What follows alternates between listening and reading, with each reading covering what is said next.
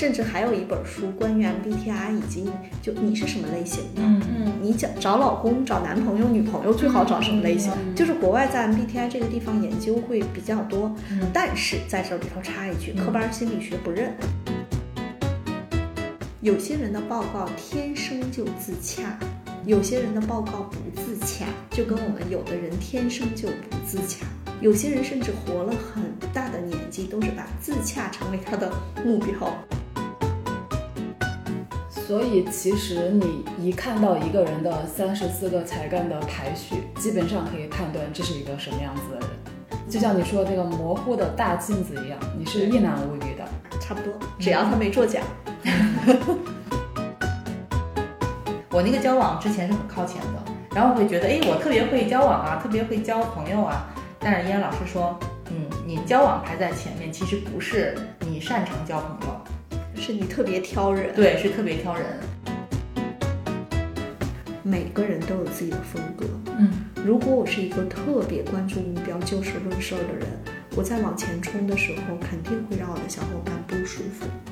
但是人和人之间，如果能够中长期的在一起合作，是看一个人的人品。我是为了团队往前冲，我这时候踩了你的尾巴。嗯其实你可能不会那么计较，因为我不是为了我自己，我不是一个精致的利己主义。欢迎大家收听《十人十己》，我是舒阳。我是赵楠，我是薛逸然。世界上没有完全相同的两片叶子，也没有完全相同的两个人。看到差别，才能互相理解；关照他人，才能认识自己。下面你要听到的是我们第一次聊天的下半集，我们谈到了不同测评工具的优点和局限，以及薛然老师用盖诺普优势这个工具给个人做咨询、给团队做辅导的经历。聊到最后，我们做出了一个决定，你将在结尾听到。所以其实人，当然这里头我一直说的就是我们对于识人和识己啊，都要有敬畏心，就是我们绝不会说因为这个测评工具了就怎样怎样。嗯啊，因为这个人测试出来是这个结果了，就怎样怎样了。一般我们不会这样去说，我们一定要去啊，要去通盘去看。比如说昨天我们在客户那个讲了一天的盖洛普，的确他们有几个非常牛的小伙伴，就是业绩各方面评价非常好的，战略思维那一趴全在后面。属阳，你你看到那样的话，我当时第一份报告蹦出来就是这样的，我当时我当时有点不好讲。啊，因为他实际上三十多个小伙伴都是他们自己内部的人，这个小伙子又是一个，就是大家对他的评价还不错，嗯，但是他的数据往 PPT 上一打出来，战略思维那一趴几乎全红。你知道我怎么讲吗？怎么讲？我会跟他们讲说，大家来看这份报告啊，是不是觉得这个小伙伴没脑子？因为我前头已经讲了，战略思维是跟脑子有关，嗯嗯大家轰就都笑了。嗯啊，我说对，我说你们知道吗？他不是没脑子，而是对他来说，思考跟呼吸、喝水、吃饭一样，已经成为他的本能了。嗯哦，嗯，我觉得是因为你你有这种经验，所以你能够就是就不只是看这个报告，你会结合它的对，因为你看到这个报告的时候，你其实咱们是这样讲，比如说，如果是这一趴特别强的人，他是特别喜欢动脑子的人，嗯嗯这一趴特别弱的人，你再去看看他哪儿强，他可能关系建立哪儿强，有可能他是天然的是能够接通天线的。当时我讲这个小伙伴的报告的时候，真的很挑战我，因为第一个上来就这样一个报告。后来，呃，他们就笑，他们的那个团队的 leader 还说说，哎，我们有很多项目的创新点都是这个小伙伴做的呀。我说对，我说他的优势就是他能够链接上某种天线，当然这是一个打着引号的天线。嗯，包括我们去接这个项目的时候，他们这个项目的 leader 的报告也这样，他都不敢把他报告扔出来。嗯他把团队的小伙伴看上去也是叫没脑子。然后呢，他还说，他说之前他们有请过其他老师讲这个报告的时候，他们会觉得均衡的报告是好的，就这四趴都很均衡。我见了一千份报告，均衡的极少。嗯然后我甚至还看到很多，就是比如说有冲突点的报告，嗯我会告诉大家，冲突本身是一种力量，就是乔布斯不冲突，嗯，乔布斯内在肯定不自洽，嗯，对吧？其实刚才提到非常多的测评工具啊，MBTI，MBTI 是不是在外企特别流行？对，比较流行。嗯，就就刚才你说他们都甚至都把它贴在了工牌上，我觉得天哪，嗯，对，好好夸张啊。对对，然后还有像九型人格，然后贝尔宾，还有甘道甘道普普，嗯对，就刚才聊的比较多的其实是甘道普嘛，然后聊呢非常多的，我我估计听友是听不懂的词，那我们现在要不先大概的介绍一下这个甘道普是一个什么样的？嗯，我我先这样来去讲，嗯我觉得 MBTI 和九型，呃，其实呃，我们先说 MBTI，MBTI 其实分成十六种子类型，嗯呃，大多数人其实都是能在 MBTI 之中找到自己的。啊、老外写过几本书，就国外的书，有一种叫读懂 MBTI，读懂你的性格，我忘了那本书的书名了，到时候我找到之后，咱们可以给大家放在那个，就是读懂你的性格再找工作，甚至还有一本书关于 MBTI 以及你就你是什么类型的，嗯嗯你找找老公、找男朋友、女朋友最好找什么类型？嗯就是国外在 MBTI 这个地方研究会比较多，嗯但是在这里头插一句，嗯科班心理学不认。嗯啊，认不认我们不管，我们从应用的角度上它有用嗯啊。甚至我有一个好朋友，他就是看 MBTI 之后，他锁定了她找男朋友的两大类型啊，他对 MBTI 特别熟悉，这是 MBTI。然后我其实，在组织内部特别推荐用贝尔宾，包括前两天我们给客户张楠老师这边讲贝尔宾，它的好处其实是相对来说是并不像九型人格那么深，它更多的是在团队中，比如说举个例子，团队中如果我是一个这种叫审议员，我就天天能发现你们哪儿出错，嗯啊，如果这另一个小伙伴是智多星，他就会有各种各样的想法。如果有个小伙伴他是外交家，他就能带来很多外部的信息。嗯那我觉得贝尔宾特别好的是，他其实没有那么深，但是它对于我们大家彼此了解以及配合是蛮好的。我觉得这个工具后面再请张楠老师有空的时候多给我们讲一讲。嗯然后呢，九型人格我多说一点，九型人格实际上我到现在我觉得我研究的深度都不够，嗯因此我也不会在特别多的场合去讲，而且一讲就错，啊，因为它太复杂了。九型人格是对于自我探索特别好的一个工具，但是，请问一个自保三到底适合干什么？不能这么简单的对应。对，所以，其实，在某种意义上，我觉得九型人格是没有办法在职业发展上面那么对应的。嗯但是，会有一种什么样的对应呢？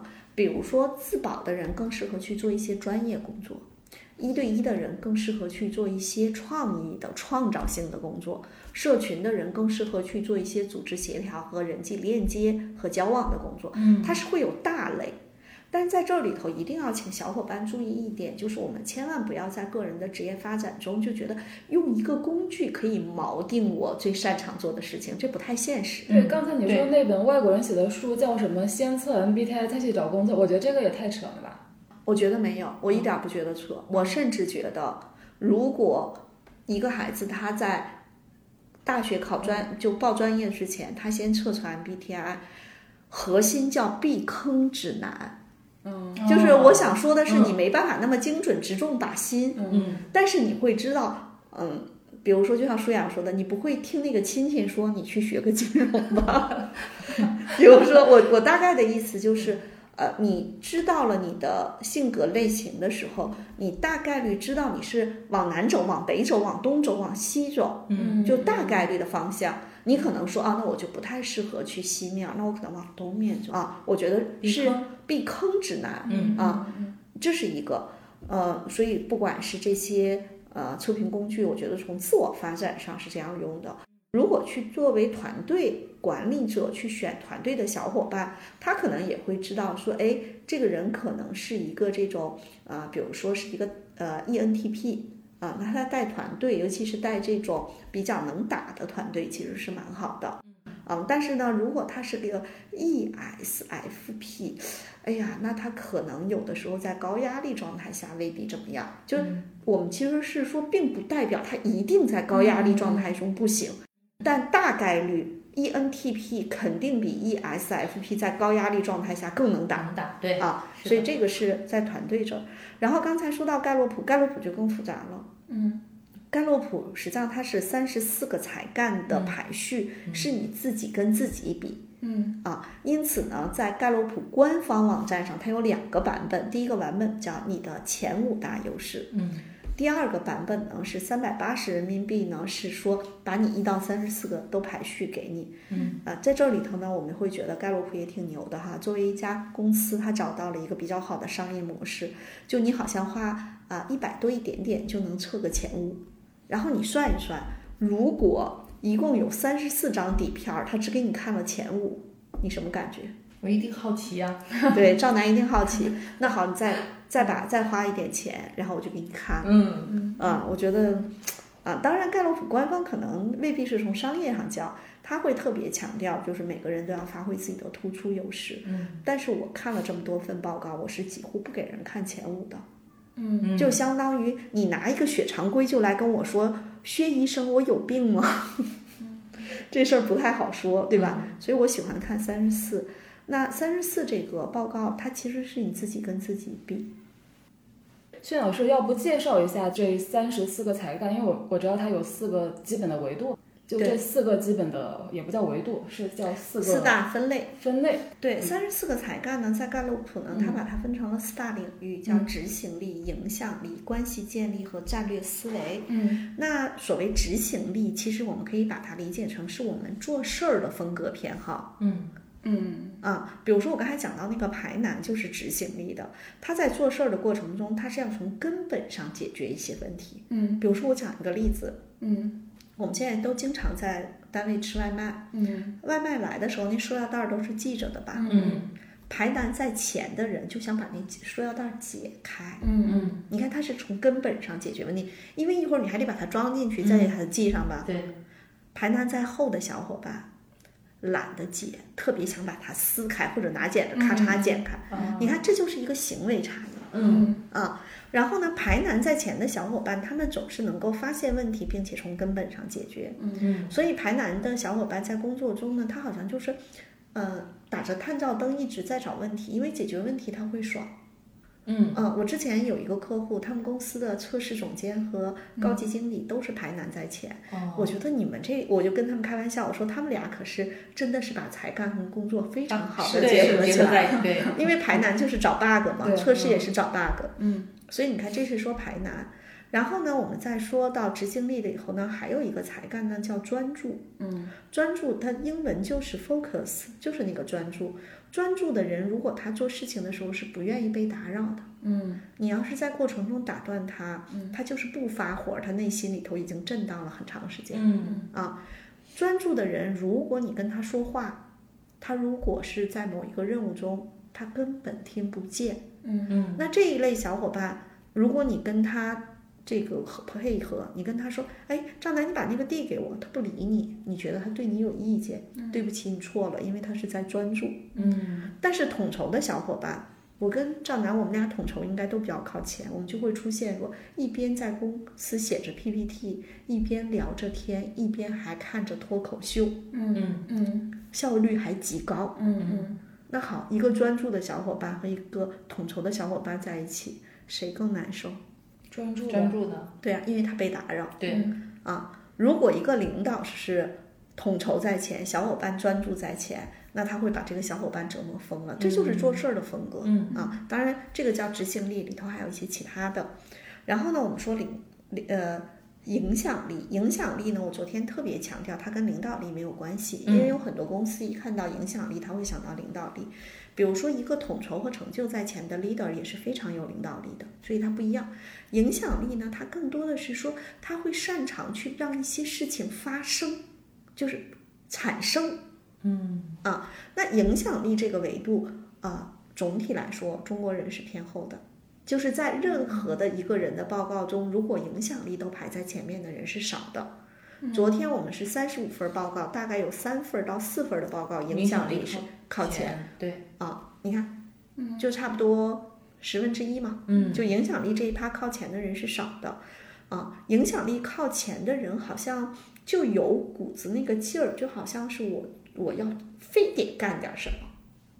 嗯，我把它解读成是像那个啊、车的发动机系统，动力、动力强劲，动力强劲。如果。要是这部分靠前，内驱力，嗯，不一定，因为有一些人，比如说咱们举个例子，嗯。如果是中科院的一些院士、嗯。一些科学家，他的那个影响力也许没那么靠前，他享受思考本身、嗯科研本身带给他的乐趣，嗯。所以他最终事实上是一个有影响力的力的人，但是他这一趴未必强。那我们就举个最简单的例子，假设中科院某一个所有两个专家都特别牛，或者北大国发院有两个经济学的教授都很牛，有一个呢就是愿意去研究，而有一个呢到处去演讲。嗯那到处去演讲的那个人，他测评出来可能影响力多，嗯而那个研究了很多著作、写了很多书的人呢，有可能是战略思维多。嗯嗯，就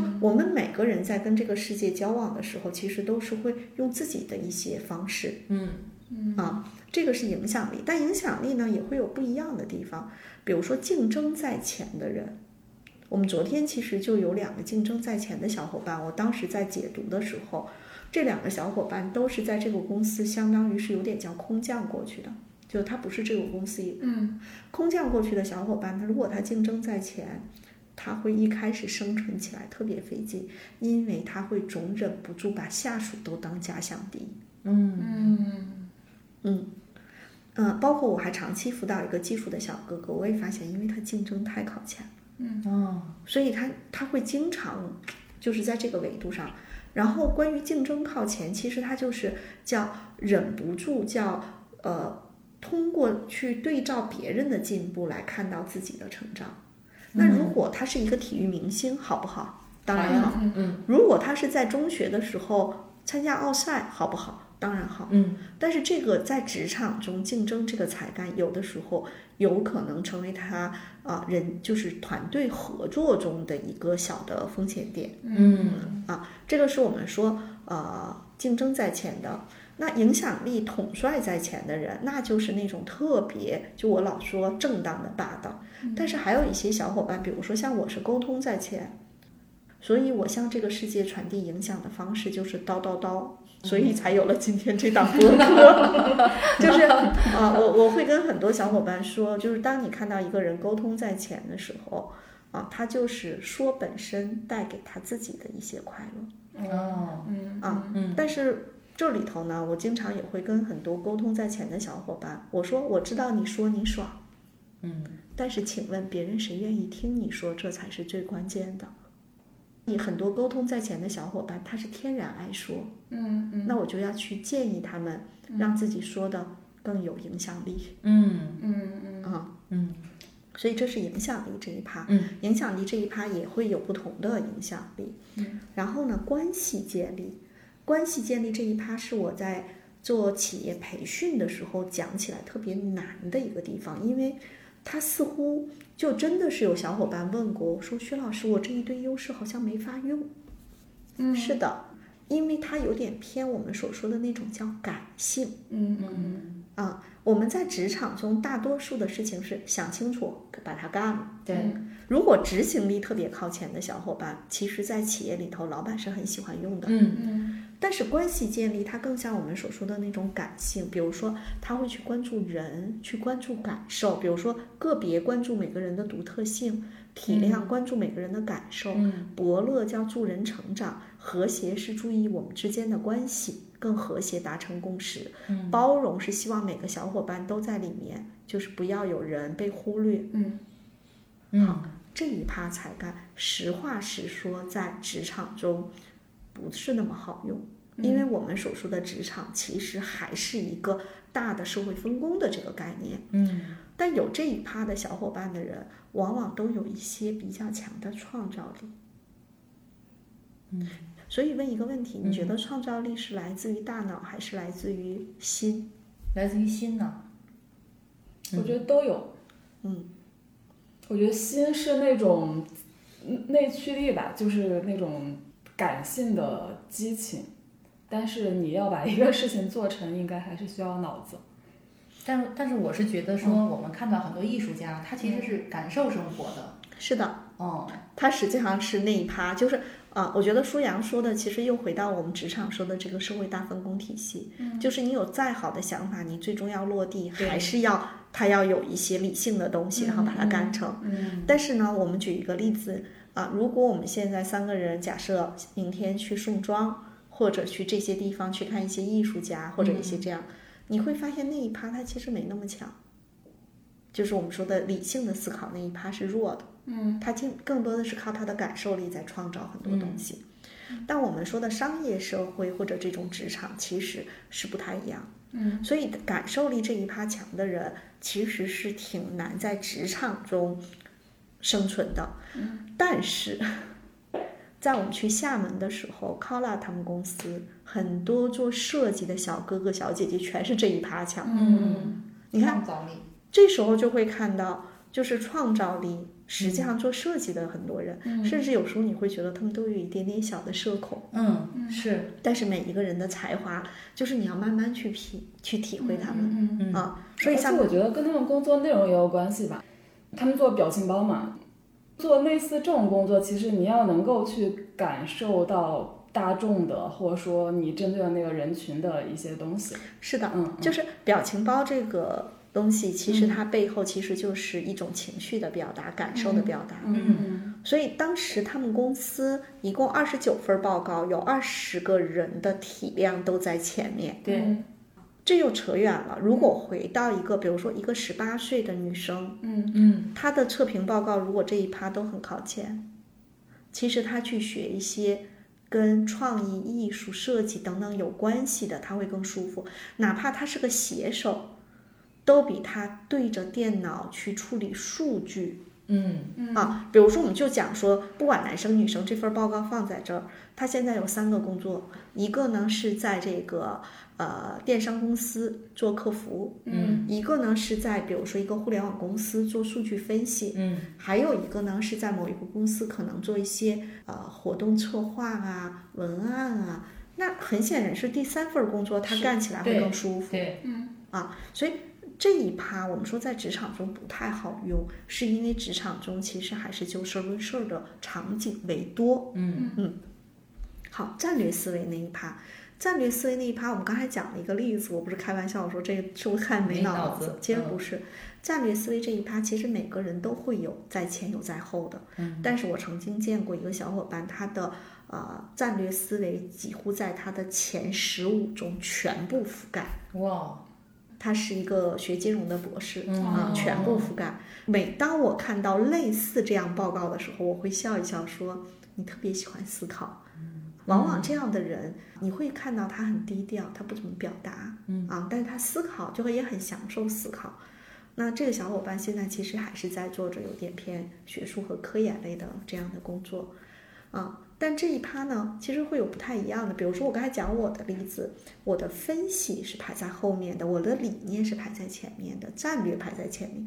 所以如果你看我的大脑是，就我的思考模式是会更创造性、更创意、更跳脱的。嗯但是呢，如果是一个分析排在前面，你就基本上能够看到他可能考虑问题的时候，他其实是想的会更有深度，分析加思维会想的更有深度。嗯啊，嗯，包括我昨天讲回顾，回顾在前面的人，排在前面的人，这个人身上都好像是有一点点老老夫夫子的味道。对，他会觉得一切都是历史的重复。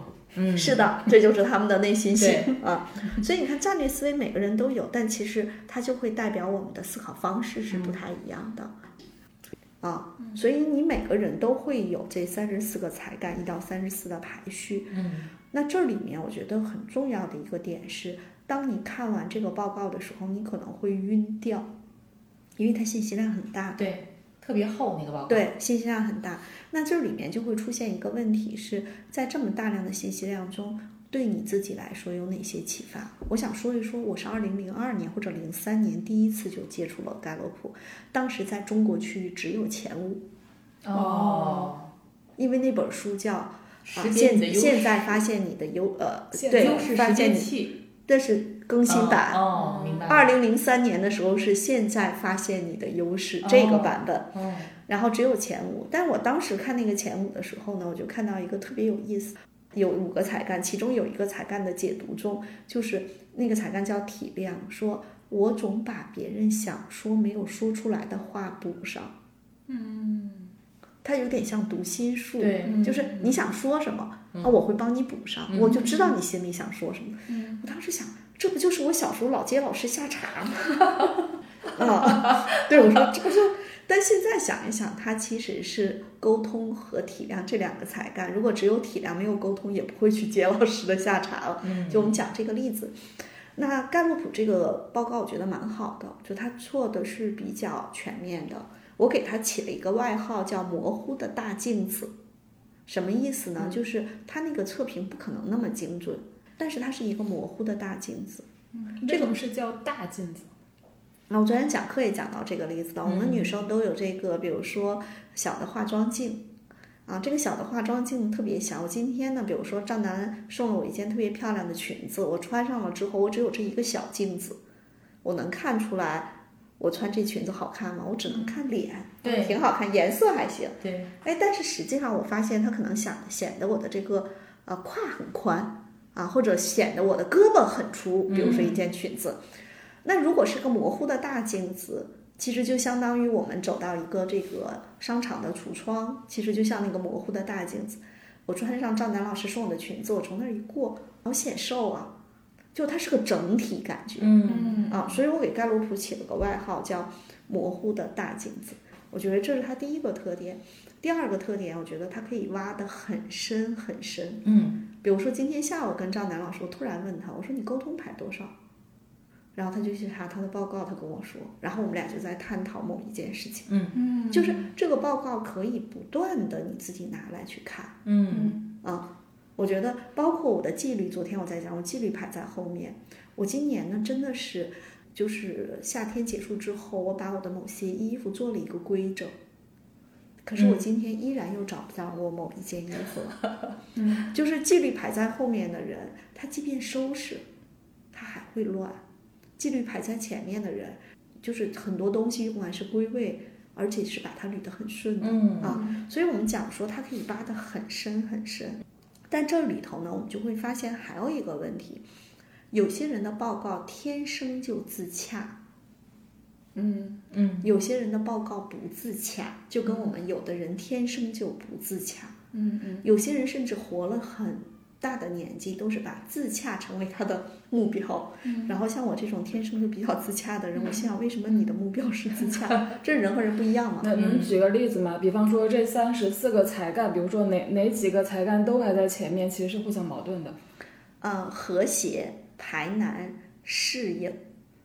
和谐排难、适应、竞争，就这四个在一起，他肯定打架呀。嗯嗯，嗯，和谐其实说的是追求人跟人之间就是大家就达成共识，对对，避免冲突。嗯嗯，然后他如果竞争，嗯。就一脚避免冲突，另外说我要赢。啊，他其实就是。然后排难呢，其实是啊，就是要找到那个问题的根源。并且把它解决，永远不会再犯。嗯但是呢，你比如说咱们三个，如果今天比如说电脑有问题了，排难的人就会说想尽办法要去解决，而且要按照他自己的那个思路去解决这个难题。嗯就是，而且这个报告我现在脑子里其实是冒出了。呃，我比较熟悉的几个朋友，就这几个才干，尤其是和谐、适应和排难这三个才干。我身边有两个呃男性的朋友，两个女性的朋友，他们四个人全这样。嗯然后我每次看见他们有七零后有八零后，啊、特别拧巴。我原来一直想把他们的拧巴帮他们顺过来，我现在后来发现，真的是自洽是他一生的功课。但是他们都是非常有才华的人嗯嗯啊，这样有才华的人，怎么讲呢？就是上天给了他这个配置，就是让他，嗯，我觉得痛苦有的时候是一种燃料，嗯，情绪也是一种燃料，痛苦的情绪更是一种燃料。对啊，或者刚才您会提到说，冲突才干本身它也是一种力量。对然后我觉得盖洛普还有一个点是叫什么呢？就是看见，就你那个报告看到了，我给你解读完了之后，有些东西好像叫迎刃而解。啊，你看见了，嗯其实那个改变有的时候就自然就发生了。嗯前两天我辅导一个小伙伴，他之前在一个公司做 PMO，嗯，他在这个公司干了没半年的时候，按他的说法，他是逃跑了。为什么逃跑？因为 PMO 作为项目经理，其实是要沟通很多事情，嗯他要跟研发、跟产品去对接很多事情的时候，他总会觉得是他给别人找麻烦，因为他和谐排在特别靠前，哦体量排在特别靠前。嗯那个小姐姐来找我的时候，哦、她当时从这个公司离开的时候，我要跟你讲，你会觉得特别有意思。第一，她对团队的 leader 没太看上，他交往也在前一条人。哦第二个是，他特别不喜欢他旁边工位的一个大哥，他觉得那个大哥就是特别媚上。嗯第三，他特别不喜欢他旁边另一个工位的大哥，他觉得那个大哥，嗯，就是特别的严肃，甚至不管他的工作，就是如果这个女生有一些工作没做到位的时候，那个大哥就，哎，好吧，就这样吧。他说我特别想跟他说，你能不能说出来？你别说就这样。但后来我问他，因为我知道他体谅和谐，交往都在前，我说你有没有过度解读？就是你对别人对你的不满会不会有过度解读？他说是后来他意识到这个问题，就是当他离职之后，那个老说嗯算了，那就这样吧。那个大哥说你怎么走了？你你什么时候回来？我请你吃饭。嗯那个大哥对他不是不满意，嗯，后来我当时就跟他这么来讲，我说，请你想想你工位旁边这两个大哥，一个呢用他的说法是特别媚上的，嗯一个呢是特别挑剔的。我说，如果二选一，让你必须选一个 leader，你选哪个？你们猜他会选哪个？他是什么排前面来着？他是和谐、体谅、交往，往他信仰也比较靠前。嗯，那我觉得他可能会选那个严肃的。对，嗯，为什么呢？他会觉得那个媚上的人让他如同吃了苍蝇一样恶心。嗯他会觉得那个特别严肃的人，实际上对方的严肃他有过度解读，嗯啊所以我与其说是给他做了一个职业的规划，我不如是给他做了一次非常重要的心理疏导。第一，让他看到了他实际上过度解读在关系中的，嗯他经常会给他的同事买奶茶，大家都会说你为什么要给我买奶茶？他会说，我感觉我麻烦了你很多。大家说这不都是工作吗？嗯嗯啊，我那天跟他说了很多类似这样的事情，是因为我手里拿着他的报告。我们就这个报告来说的时候，其实我说看见改变自然发生。后来这个女孩儿，呃，说就是大概是在三天后，她说她因为见完我之后，她就出去玩儿了。三天后，她给我写了一个特别特别长的，呃，信息。他说他特别开心，他回去还跟他爸爸呃分享，说整个见我的这个过程，嗯，他就明显感觉到就是自己好像有一些东西被打开了。嗯嗯所以我觉得盖洛普报告其实还蛮深的。嗯我我其实两三年前就是做的盖洛普测评，也是通过轩老师。就就我觉得很有意思的，首先他那个才干非常多，有三十四个，就而且每一个就是你去理解它，就我们刚才说好像说的非常顺啊，说呢好多好多，就两个字的才干，嗯。就但但其实就对没有没有接触过它的人来说，就其实相当于这是一个全新的东西嘛。就首先你要是知道这三十四个才干分别是代表什么样的能力或者说是倾向，嗯，对，我觉得是倾向，不叫呃能力。不叫不叫能力，它其实代表的是我是如何思考、如何感受、如何行动的。嗯嗯嗯，它是我的一个风格对对对偏好。对对对啊对，应该不叫能力，嗯，对对不叫对对，但是呢，它会和能力有关。嗯比如说我理念排前面，嗯在战略思维那一趴，理念排前面呢，我就会忍不住去训练我天马行空的创意。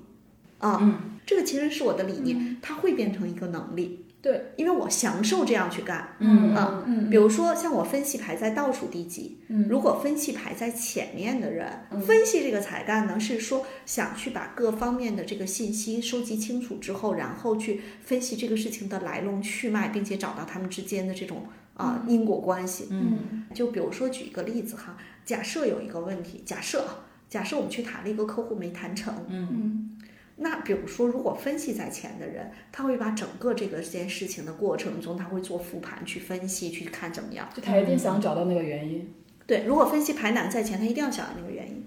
我我会这么说，可有可能他们就是预算有限啊。嗯，哎呀，算了，不管了，我们去做下一个。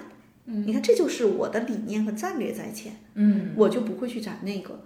那假设啊，假设我和我的合伙人，假设赵楠啊，我们两个人说他一定要把这件事情搞清楚，我会觉得没必要，都已经过去了，搞它干嘛？嗯，那这个时候有可能就会有冲突。对，啊，所以实际上那三十四个才干，我理解它会是一个我们每个人的啊一些思考方式、做事情的风格的一些差，就是不一样的地方，一些倾向性。嗯，但它最后一定会在我们的能力端形成差异。因为伊安老师其实也给很多小伙伴去解读过盖洛普的报告，嗯，然后有一个，因为我们也会给一些企业去做盖洛普解读，就会发现一个特别有意思的事情哈。当解读到个人报告那一趴的时候，伊安老师呈现出一个工作场景，说你是不是这样的？这个时间点，其他的所有下面的小伙伴都会乐。就是，而且都会说，伊安老师，你是不是在我们身上装了摄像头？对，昨天更神奇，昨天有一个成就排三十四的，其实我很害怕讲成就排三十四的，尤其因为它是企业内训，嗯，这个成就要排在前面，我们特别成就就是追求那个成功，能不是不是不是，嗯工作狂，对工作闲不下来闲不下来，嗯。兢兢业业，嗯。啊，闲不下来。嗯。所以呢，每次呢，如果成就在前头特别好理解读，嗯。说你看这就是个工作狂，他闲不下来嗯。啊，他也做不了沙发土豆，也不肯让别人做沙发土豆嗯。啊，加班他会很爽啊，这样的小伙伴多来两打，你这好讲啊，成就在三十四，你怎么讲啊？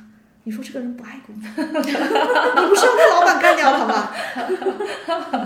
这这这，因为是内训嘛，嗯，但我后来？我后来发现了，成就在后面的人，不是不干活儿，他只不过干活儿的方式不一样。那我们就看他盖洛普中还有哪些排在前面的。嗯嗯当时呢，我就开玩笑说：“哎，大家看到成就排三十四，是不是觉得他就不干活儿呀？不想干活儿呀？”嗯他俩就笑了，因为都熟悉嘛，他们自己是内部。我就讲了个例子，我说啊，我跟我先生从二十一岁大学毕业就认识了，我们现在都已经认识二十八年了。在过去的二十八年中，我一直是忙忙叨叨。我先生经常说的一句话说：“你走那么快干嘛？走错了不还得折回来？”我说我先生就是成就排在后面，他们就会觉得不用那么忙，很多事情都能干好。嗯事实证明，二十八年过去了，我很忙，他很闲，人家干的也不错。我用这样的方式，实际上一个是缓解了现场的这个。啊、就是压力。嗯但事实上，我也在说一个事实，就是往往成就在后面的小伙伴，他们就是有一些莫名的呢，就是特质，能够把这个事儿也能干得很好。嗯嗯然后当时我就接着逗这个小伙伴，我说：“你看啊，如果当年他要是他们家有关系，把他塞到一个事事业单位，嗯那他每天上班呢就是这样，晃悠晃悠去上班了，晃悠晃悠下班了。但他最喜欢的是美食和摄影，一下了班儿来劲儿了，嗯，什么去探店啊、拍照啊、发做短视频啊。你猜他说什么？这个小伙伴说：“嗯，那两年我就是这么过的。”嗯嗯，所以像盖洛普，你是能够通过他的报告看到他的某些特点。我们还看到的有一些小伙伴，那个报告出来了，我就心心想，哎，他是富二代或者猜二代就好了，因为他那手牌特别不适合在职场里面工作。所以其实你一看到一个人的三十四个才干的排序，基本上可以判断这是一个什么样子的人。就就像你说那个模糊的大镜子一样，你是一览无余的。嗯大概差不多，只要他没作假。嗯，好在这个报告也会有一个好处，就是因为它将发现你的优势，优势报告，嗯，所以一般大家作假的概率是低的。对，但是我们在企业里头用的时候，其实我们是非常慎重的。我们在企业就用其他测评工具是非常慎重，就是为什么呢？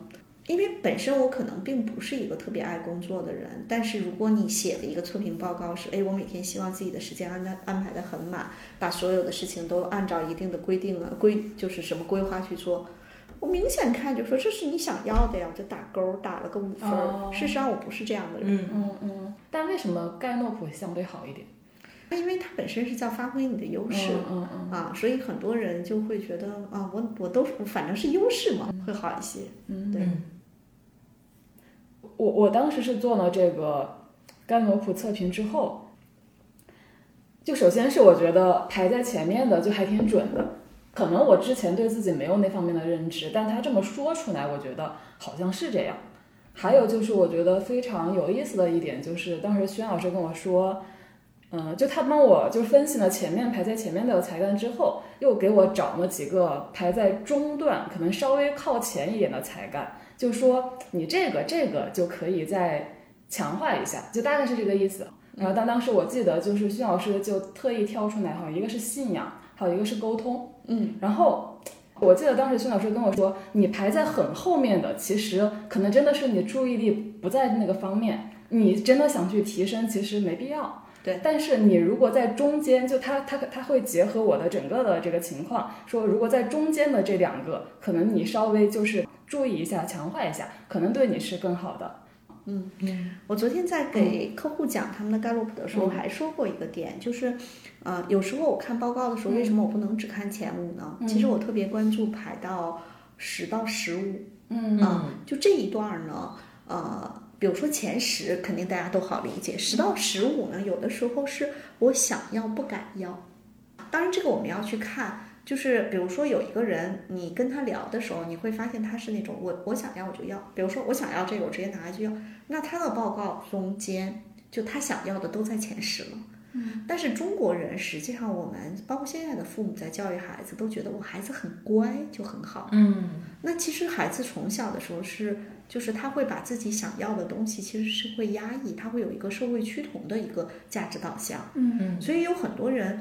最有意思，你去看他那十到十五之间，如果排了大量影响力的，嗯。嗯，你就知道他内在里头有一些特别想要的东西，他不笃定，嗯，你就要拿这个去跟他聊啊，这个是我们说十到十五的时候，其实也是蛮重要的，嗯，然后还有一个点呢，就是我们真的是看报告的时候要整体去看啊，如果他排在特别靠后的。很有可能是他不在意，或者他特别抗拒的。嗯，比如说举个例子，我排难排倒数第二，在我的价值观里，没有什么事情能够从根本解决。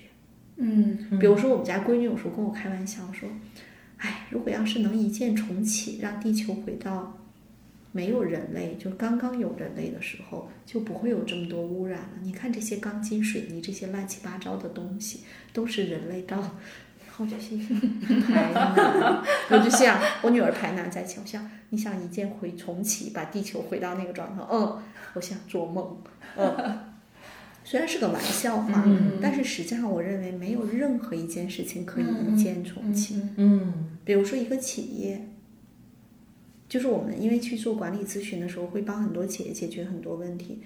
我们在处理很多组织架构的调整、业务的调整、人员的调整的时候，能一键重启吗？当然不行啊。对，嗯，你没发现排难在我在后，所以呢，我就我的价值观里头就对这个东西我不 care。嗯嗯。但是事实上它会有问题吗？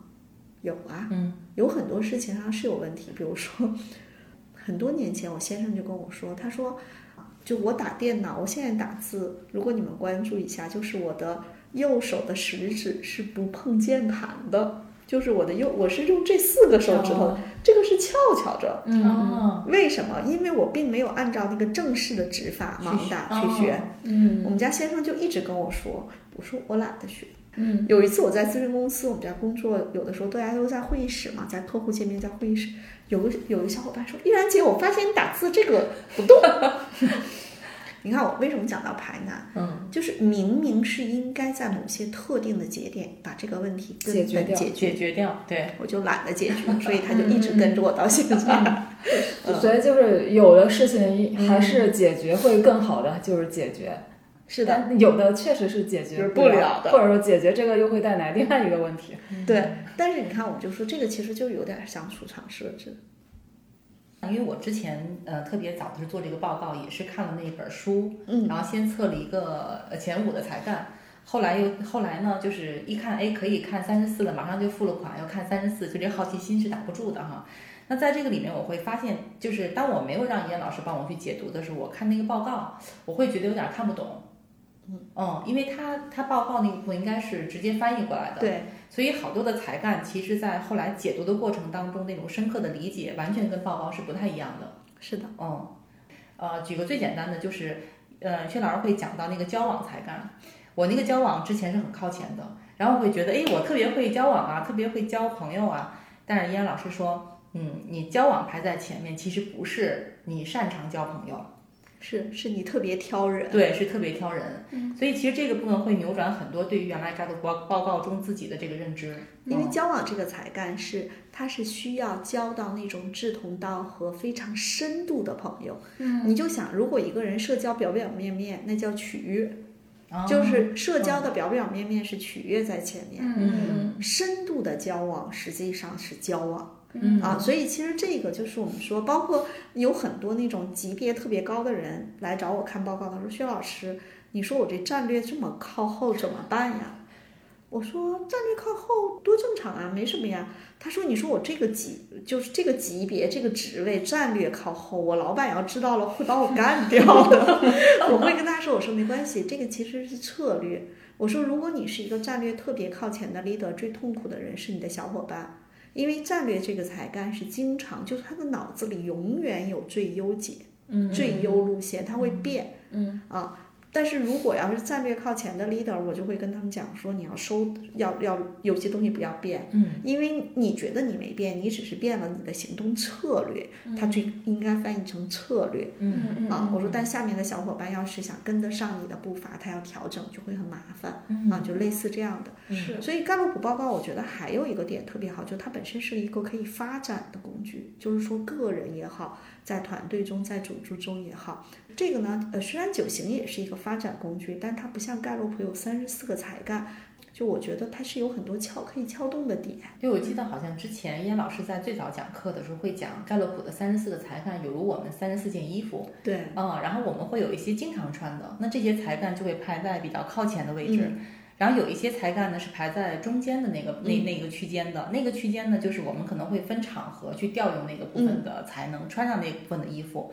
那后面的那那一段儿可能是我们就经常不会用的，是的，嗯那个地方其实你知道最难受的是什么吗？比如说我看到别人排难，我会烦啊，其实是我抗拒嘛。嗯但是现在，比如说我在看到别人排难的时候，我可能会说，嗯，那是他啊，我可能我要给他，这是我要我要我要允许他用他的模式，嗯啊。但是如果比如说举个例子，如果时间来不及了，我可能会提醒他说，我们时间来不及了，我们就先把这个事先放一下。嗯啊，那呃，就举这样的一些例子，我觉得他这个发展工具特别好。第一个是对自我来说，当你有一些了解的时候，就包括很拧巴的人啊，有的时候刚看完盖洛普之后，我告诉他，我说这是你出厂设置，你也没办法，你也不能怪你妈呀。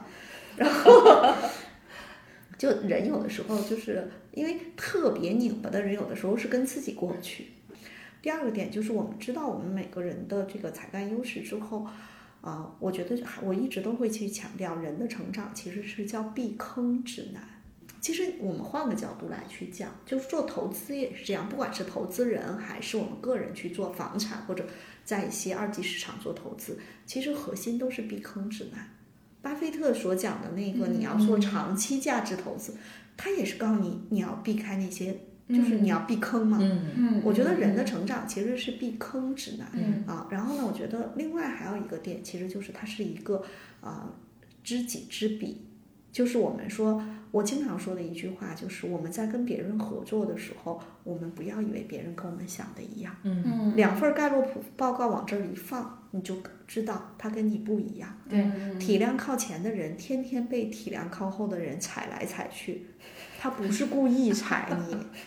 因为他体谅不到你，因为他根本不知道你尾巴在那儿，你那隐形的尾巴被他一踩，你疼得够呛。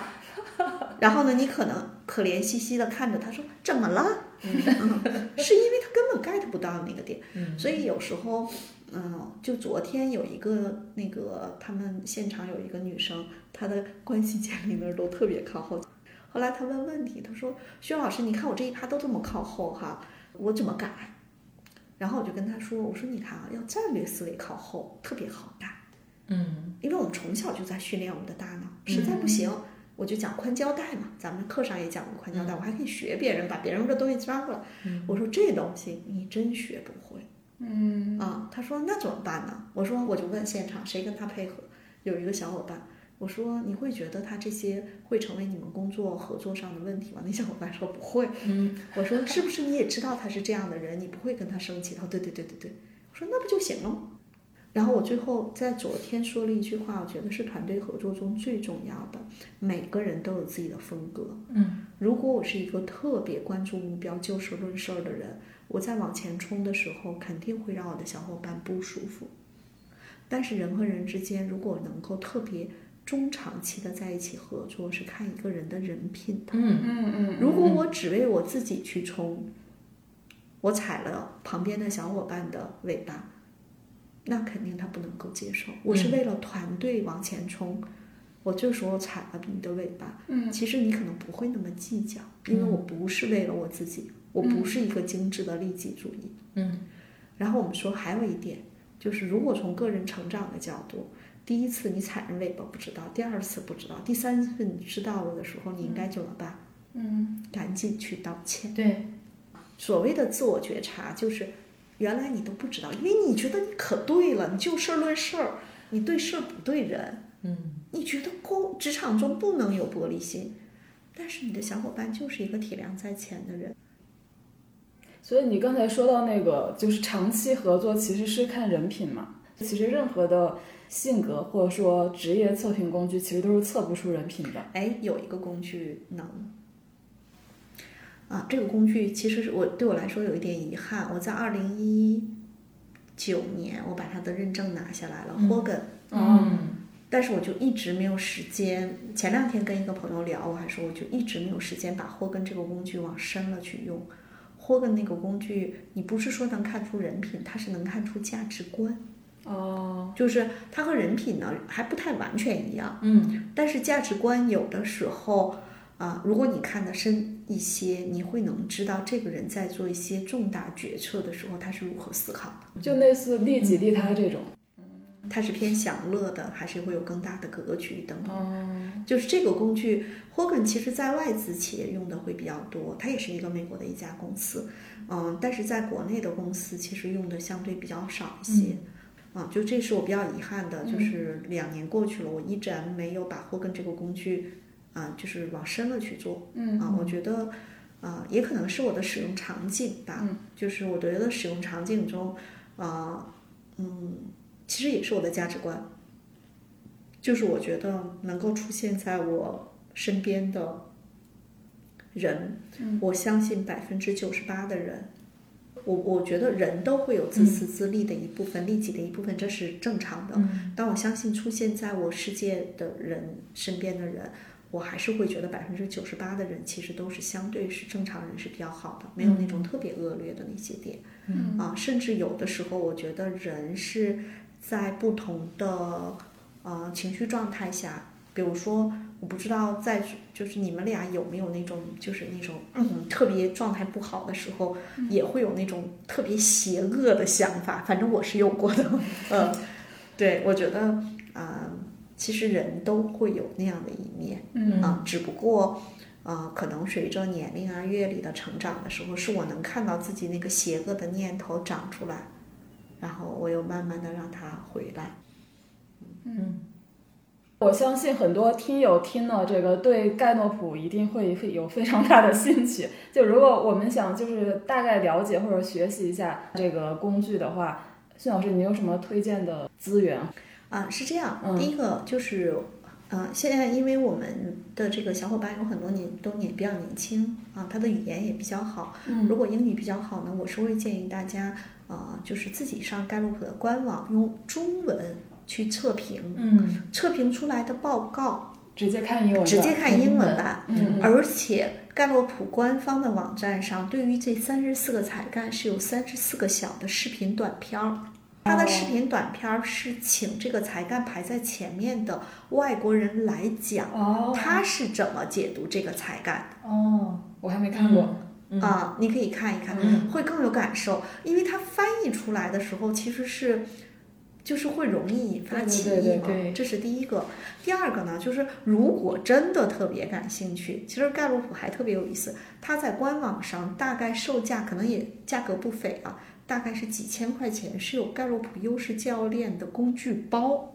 嗯那个工具包里头会有大量的信息，是关于这三十四个才干以及他们之间组合会产生什么关系。哦，对，但是如果你做自我探索，你没有对比。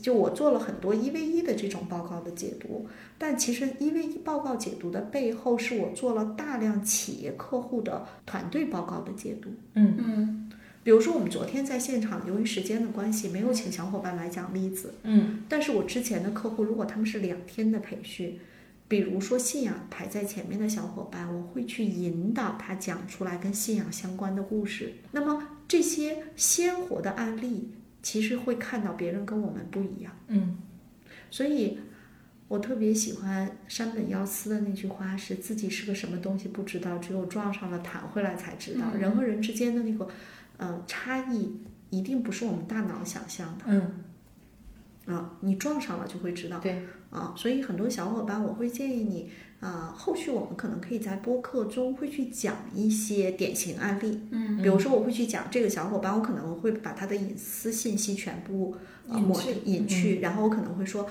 那他的数据是这样的，一到三十四是这么一个排序。那有这样排序的人啊，他会有什么样的一些倾向性？他的职业发展或者说他的个人成长的避坑指南有哪些？嗯啊，如果要想撬动他的发展，他需要怎么去做啊？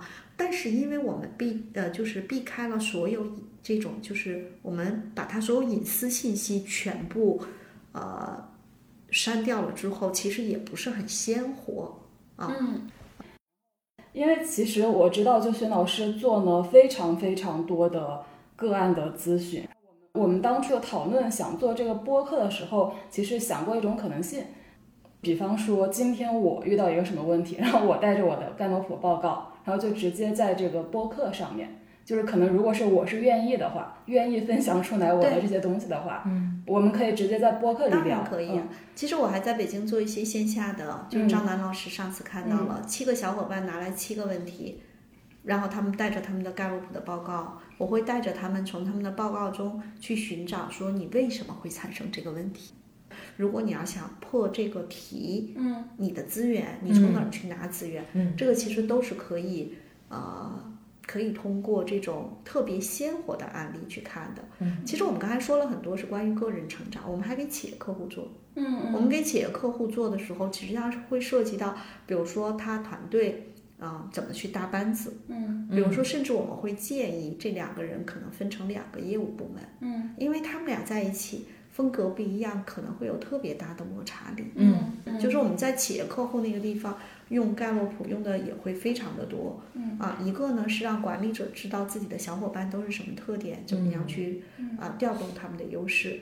另外一方面，其实就是去搭班子的时候看到不同的小伙伴，有一些人是特别完美的搭档，他们在一起真的是一加一大于二。有一些我们就会建议他们在工作安排中去做拆分，这个其实从报告中都是可以看得出来。